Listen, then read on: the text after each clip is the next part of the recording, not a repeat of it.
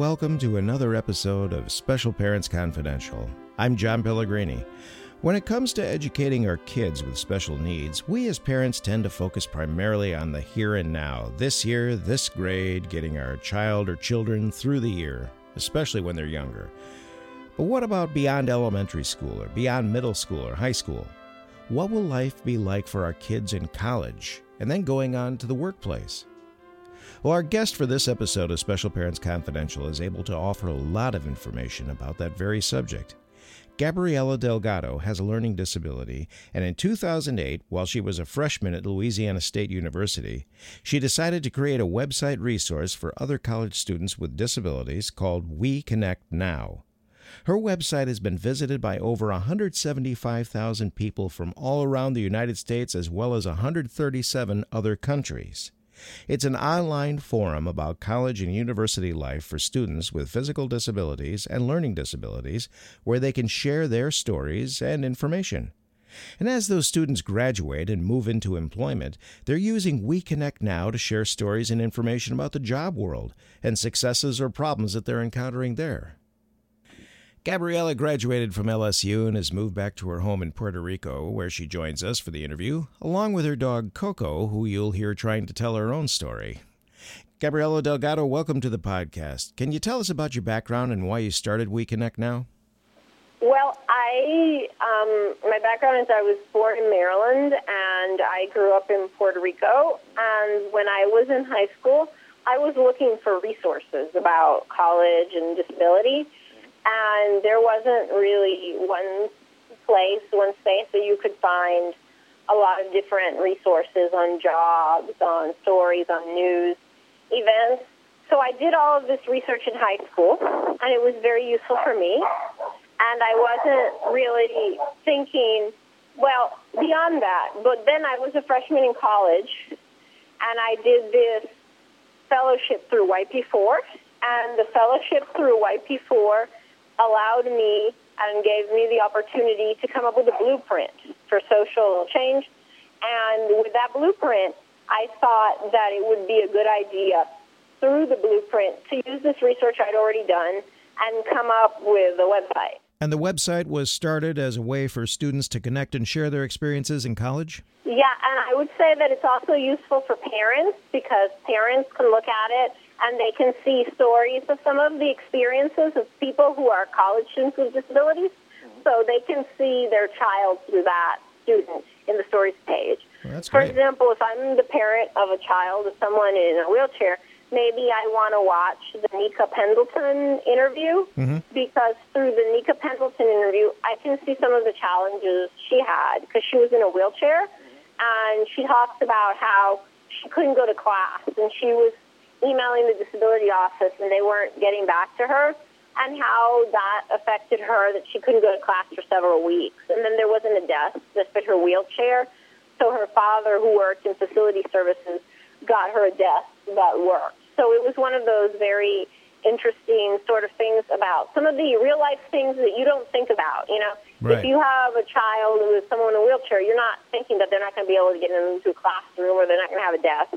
But some of the things that actually happen to people. And if you don't mind my asking, uh, what is your disability? Um, I have attention deficit and a learning disability. And you have the uh, difficulties of uh, concentration and being able to study in class and that sort of thing? Yeah, so I definitely think that for me, well, reading in the classroom, and if you had to do like a short reading and then answer questions in class, it was hard for me because I would take longer to do the reading Right, and longer to write the answers than someone without attention deficit right. or learning disability. Okay. Now, we've heard in previous interviews that I've had with education advocates that getting special education help in college can be more difficult than a grade school or in high school, too, because in, the students in college are expected to advocate for themselves. Was that the experience that you had when you were in college? Well, what I would say first off with my experience in college is that I didn't get special education help. I was in regular classrooms with students who didn't have disabilities Ah, and who, well, I got accommodations. And as far as I know, Louisiana State University and most universities across the country, to not, not say all, but most of them don't have special education classes. Right. So what you're really doing is you're in a regular classroom with other students, but you're getting accommodations. Okay. But um, from the accommodations end, I think what is considered a reasonable accommodation and what really works doesn't always well add up. And I think for me personally is that some of my classes, especially the smaller classes, liberal arts, we had to sit in a circle. And I found it very distracting to have to sit in a circle. So my accommodation would be that I would sit out of the circle. But the professors wouldn't stop having the class in a circle. Mm-hmm. But it didn't really work out. And you would end up having to go back in the circle because the professor would have group work where the person next to you in the circle and you would like read an essay or you would discuss it. And when you're sitting behind someone out of a circle, you can't really lean over their back and stuff.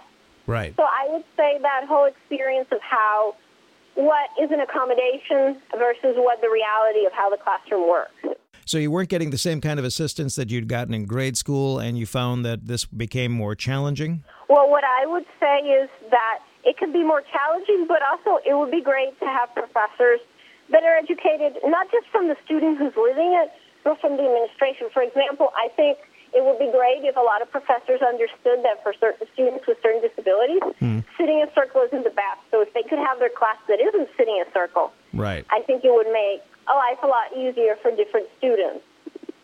And also the importance of self advocacy. And I also think that when we talk about self advocacy and stuff, one of the things people miss is that people talk about you need to know how to advocate for yourself. But it assumes that when we're advocating, we're all advocating from the same position.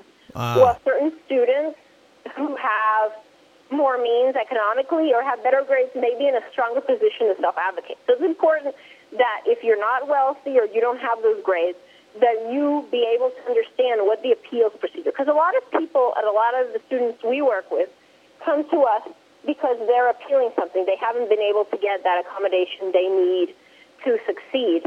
We had a young man, David Gaines. We put his letter to the Department of Justice about his lack of getting his accommodation.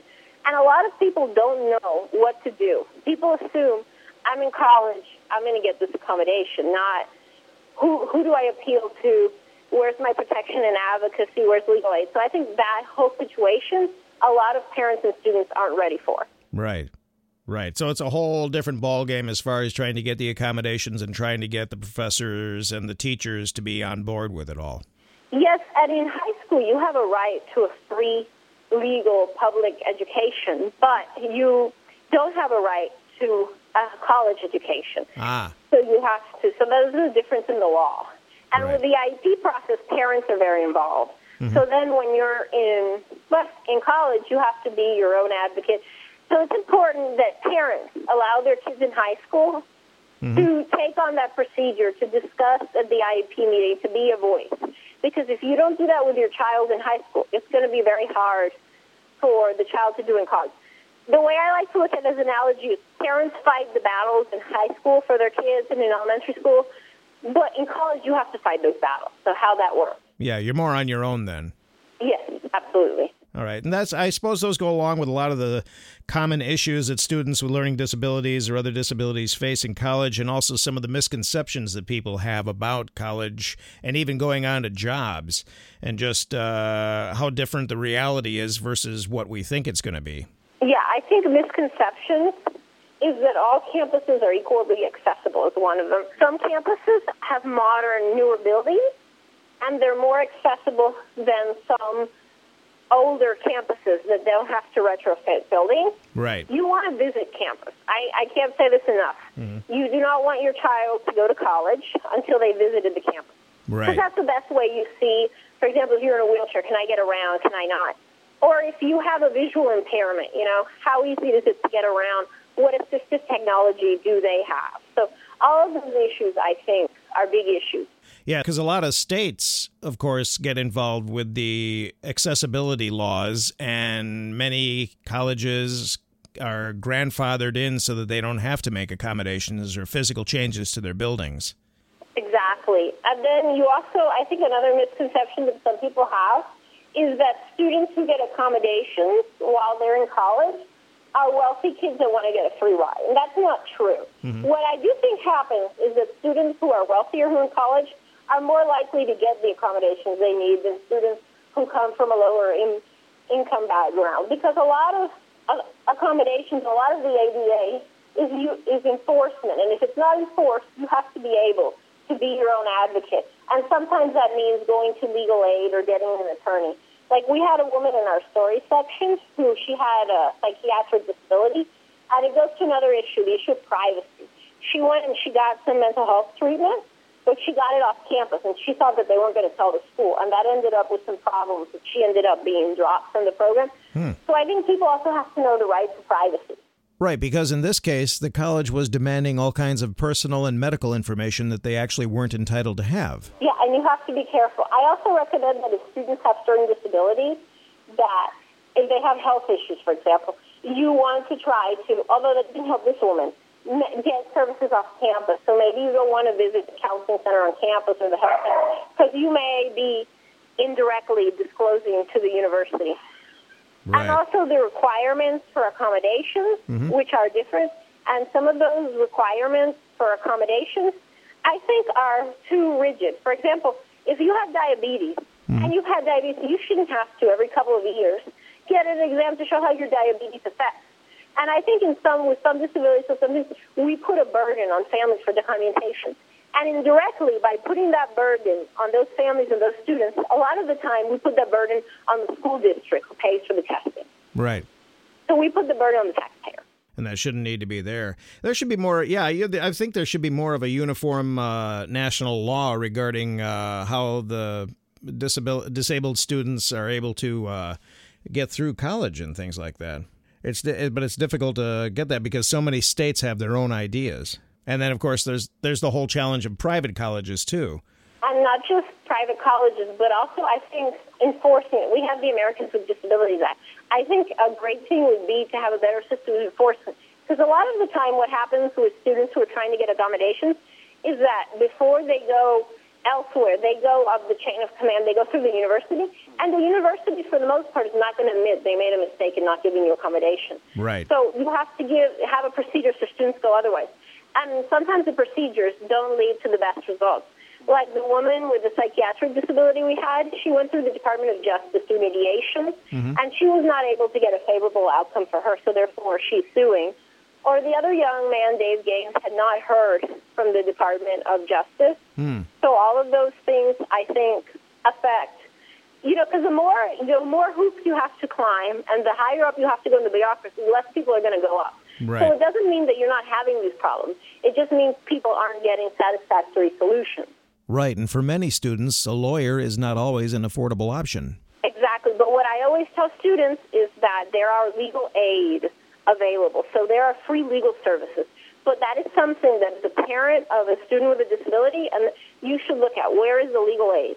The other thing that is also no cost to you are protection and advocacy agencies, and there's one in every state. Mm-hmm. So you definitely want to know where that is if you're having a problem. Because I think the sooner you get some a third party out of the university involved, the more likely you are to get restitution, to get the accommodation you need. Right. And for a lot of students, if you don't go through the accommodations process and get it, and you miss the semester, you flunked out. It's over. So you really have a limited time in which to get that accommodation. Right.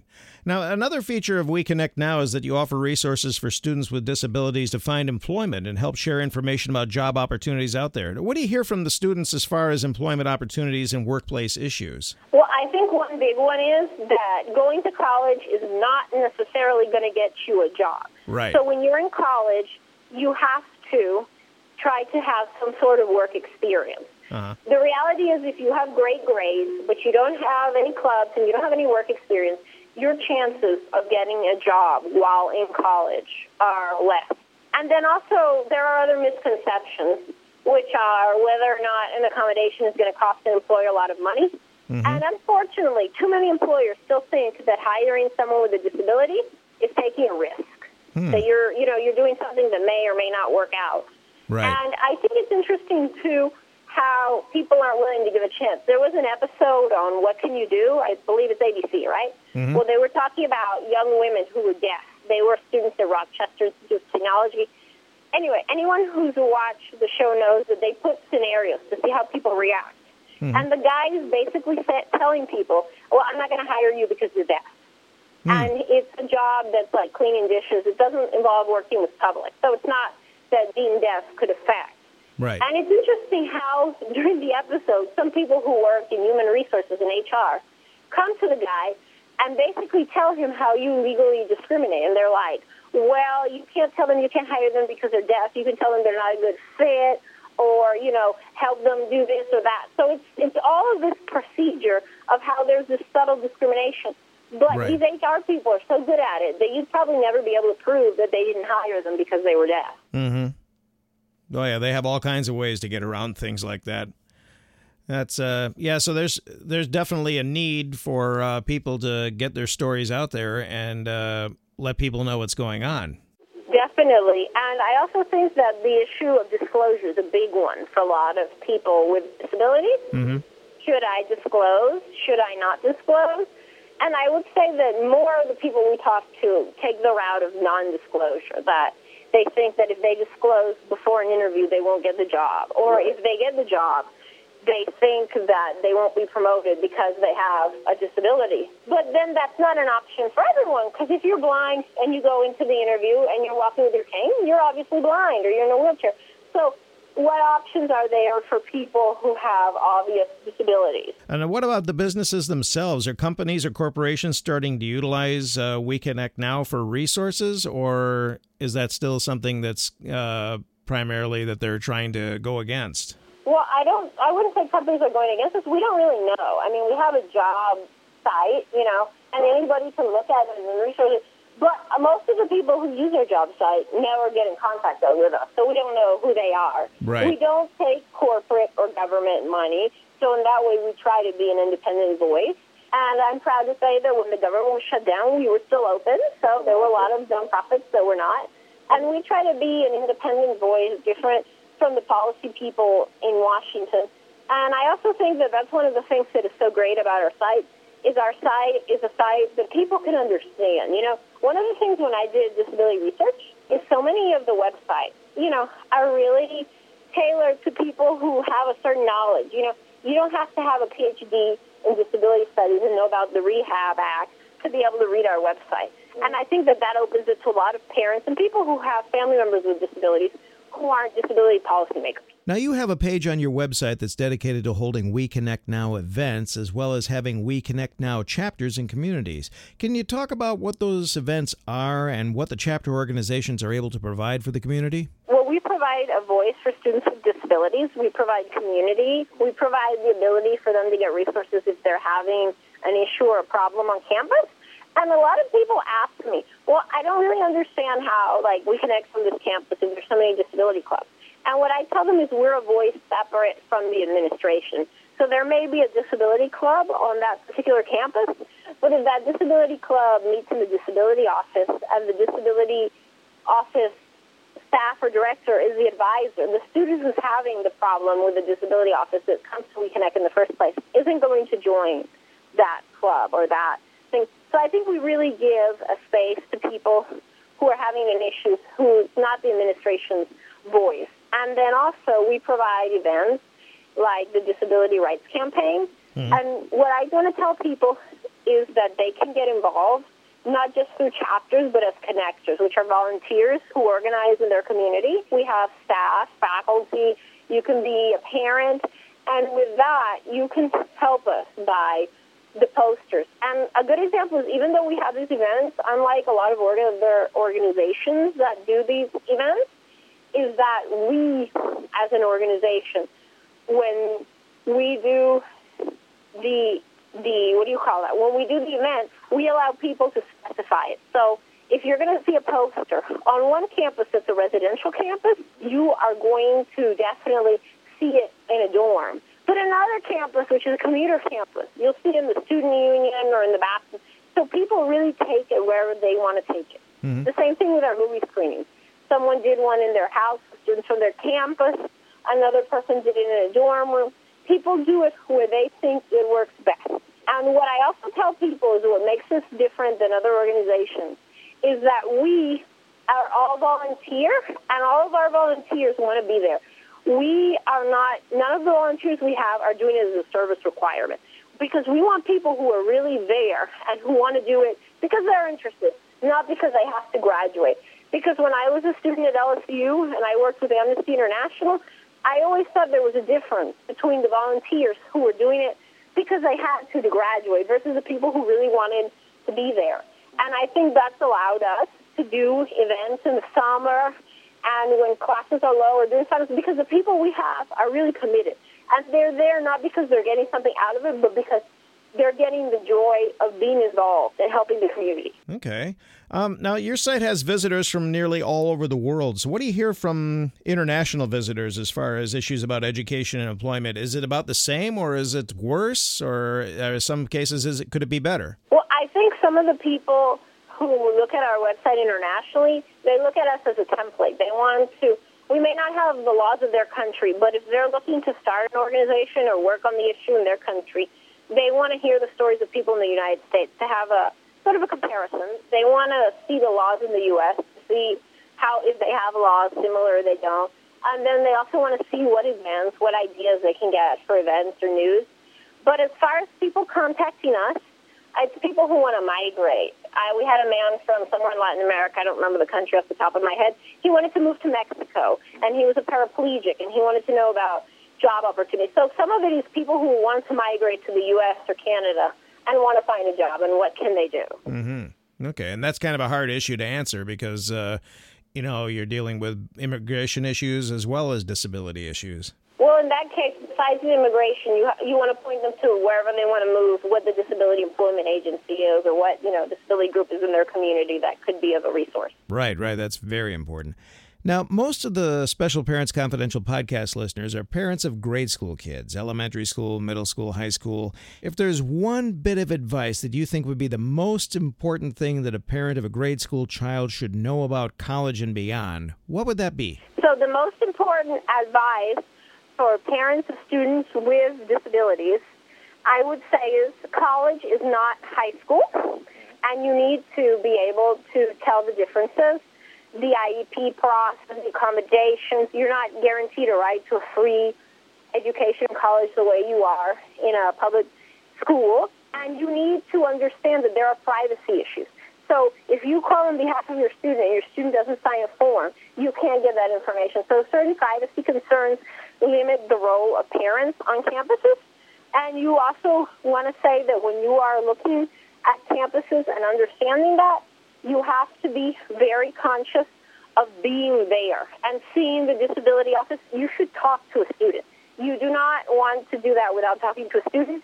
And I think one of the newer things that's going on on campus, which is always a great idea, is to pick a campus that has the ability for you to live there. And I think that's important residential life because a lot of campuses, in trying to carry community, have started to do dorms with specific themes and specific avenues, environmental justice, social justice, Hispanic awareness.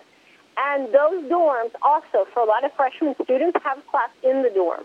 So if your student is a student who may have autism or Asperger and they have a harder time meeting someone, that student will be able to, through that dorm experience, meet people who are freshmen like them with similar interests, and they have a lot of activities put into it.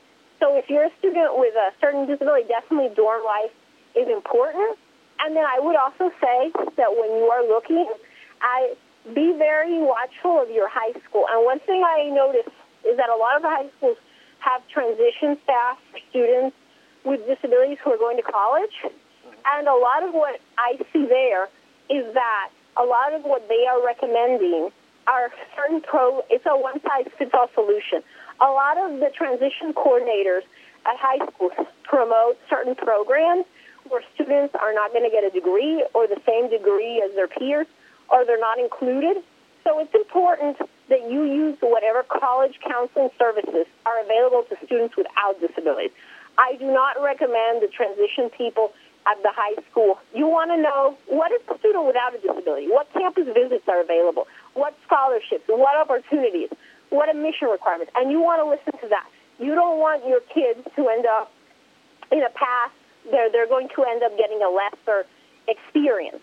And also, you want to ask. A lot of these high schools have relationships with these certain programs, so you want to know where they're coming from because you want to know are they getting So, first of all, are they? Is there a relationship? Is that person a staff? Because when someone tells me, for example, an Avon representative, that that lipstick is really nice, I know that person's trying to sell me the lipstick. Because it's important that students' interest and the best solution for the students, not the one size fits all, ends up not being trumped by a conflict of interest the school district has in promoting a certain program or particular staff member does. Right. So the bottom line is visit the campuses yourself and talk to the people there at the colleges and start early, like maybe junior year or even sophomore year of high school. Absolutely. The earlier the better, ninth grade.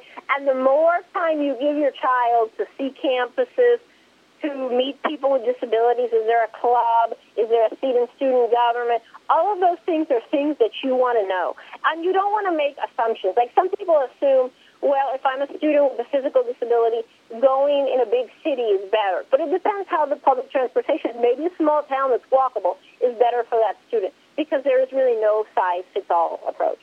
Well, this is some incredibly good information for us to have, Gabrielle, and I really appreciate your taking the time to talk about some of the highlights.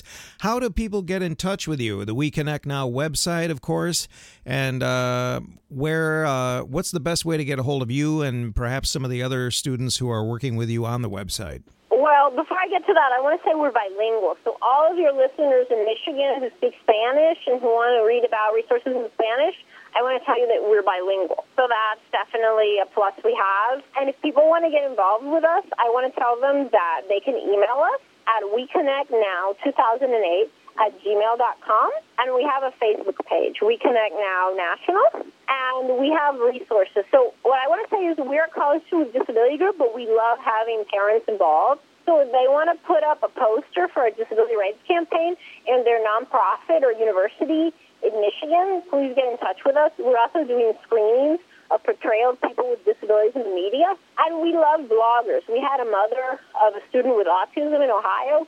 So if a parent wants to blog about their child or their experience for their website, we would love it. And then obviously, if your child is in college and would love to give us a story, we would love to hear that perspective because I think a parent's perspective – is definitely very important. So we're always looking for parents and people to get involved in their local community. Well, Gabriela, thank you so much for talking with us. Thank you so much for taking the time to interview me, and I can't wait for you to send us a podcast because we definitely want to promote it on our social media and also put it in our news section of the website. Our thanks again to Gabriela Delgado for taking the time to talk with us. We have links to her website, We Connect Now, on the Special Parents Confidential website, as well as the We Connect Now Facebook page and Twitter feed. So be sure to check out links to connect with We Connect Now. And that's it for this episode of Special Parents Confidential. I'm John Pellegrini. Thanks for listening.